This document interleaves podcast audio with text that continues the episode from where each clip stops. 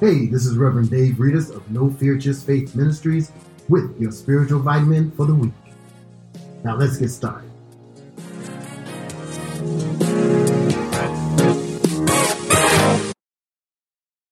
Praise the Lord. Praise the Lord. How many of y'all know that God is good? This is a mission Sunday. Amen. We're on mission. Okay, and the mission is love. What's love got to do? Got to do with it. Everything. What's love got to do with it? Love has everything to do with it. See, we have gotten to a point now where we have not put together what love is, and we don't understand what love is. It's through the generations, love has gotten so misused, misconstrued. It's been a situation where love has not been used in the right context. What's love got to do with it? Everything. You know, when we go through life and thinking about, let's think about the human part of it. Okay, we have relational love. Uh, that's reciprocity. Okay, that's reciprocal love. Okay, where you, uh, um, I do something for you, you do something for me. Okay, so we get reciprocal with each other with this love. Uh, reciprocity is a mutual dependence, mutual action. It's just mutual because that's reciprocity. That's when we're dealing with each other as a friend, as a loved one. You know, we'll, we'll have that where if I do it for you, you got to do it for me. Okay?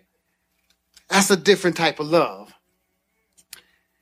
Love is not fearful. Love has gotten to the point where people fear love. People fear loving someone, loving one another, loving each other in the church, friendships of love, or even romantically being in love. We've gotten to the point that we fear the word love so much, we just misuse it. We love everything. I love my car. I love the game. You know, and I'm going to tell you, I've seen it. Some pets get treated better than some humans.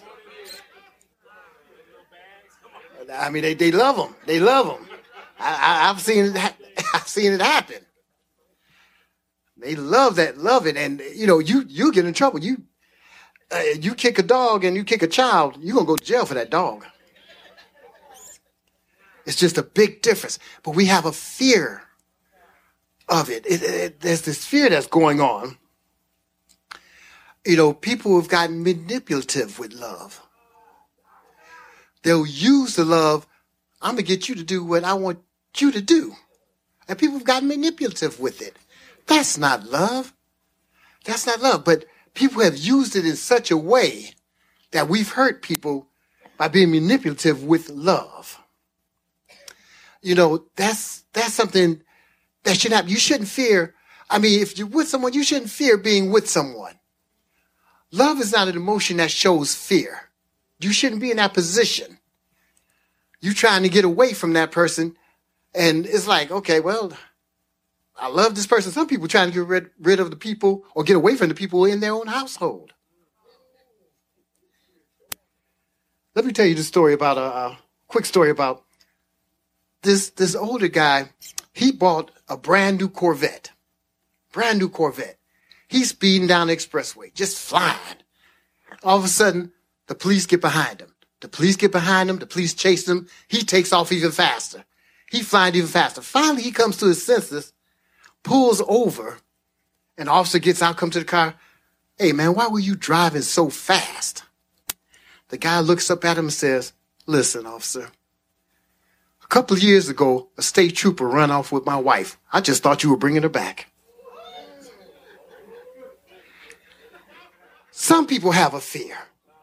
You don't want to be with that person who you're with. But fear has, you know, when people get manipulative with you, get hurtful with you, it becomes fear. It becomes fearful. You know, we have situations where we've been with people and things just didn't work out. When things don't work out, it's not for you to hate. But sometimes we get in that situation. We've been with somebody and we've been hurt, we've had problems happen. Put up First John two nineteen, where people have been hurt. Well, the Bible tells us that they went out from us, but they were not of us. For if they had been of us, they would have continued with us. If that person didn't continue with you, they were not of you. So they went away, but they went out that they might be made manifest that none of them were of us. So if you had somebody who was with you and they're not with you anymore, you've tried to make it work out, things just didn't work out. Instead of hating, you have to move forward in love. You get stuck worrying about somebody else. You get stuck in hurt and fear, and now you sit back fearful and can't move forward. If they're not of us, they're not going to continue with us. But if they're with us, they will still be with you. We got to know what love is. We got to know what love is. The Bible says that the devil comes to kill, steal, and destroy. And a lot of times when we think about kill, steal, and destroy, we think about physically what happens to us. But let's think about the love aspect of that. If Satan steals your love, he would, will try to replace it with hate. If Satan kills your love, he'll try to replace it with depression. If Satan destroys your love, he'll try to replace that with insecurities. So a lot of times when we're going through something and we've had something happen within our life that has been traumatic because of love's sake, then what ends up happening, one of these things happen to us. And each thing that happens to us is detrimental. I mean, if you get hurt to the point where you're insecure of everything, then your insecurities are working. You can't do much with when you're insecure. You can't do much of anything when you're insecure because you're too afraid of what might happen. Sometimes when you get so hurt, you're depressed. If you're depressed, you can't do too much of anything because you're depressed. You're too much into yourself and too much into Satan giving you that self-pity. You're not going nowhere. If Satan steals your love, and you start hating, you hate everything. You'll go about the rest of your day just hating stuff. Things that you should let go. Somebody cut you off in traffic at nine o'clock in the morning, one thirty in the afternoon, you still upset. You still hold on to stuff that you should let go. You got to let that go. So we have to figure out, what does love have to do with it? Everything. Because if you don't let the love of God within you, you're going to miss out on quite a bit. You miss out on what God has for you. You can't move forward.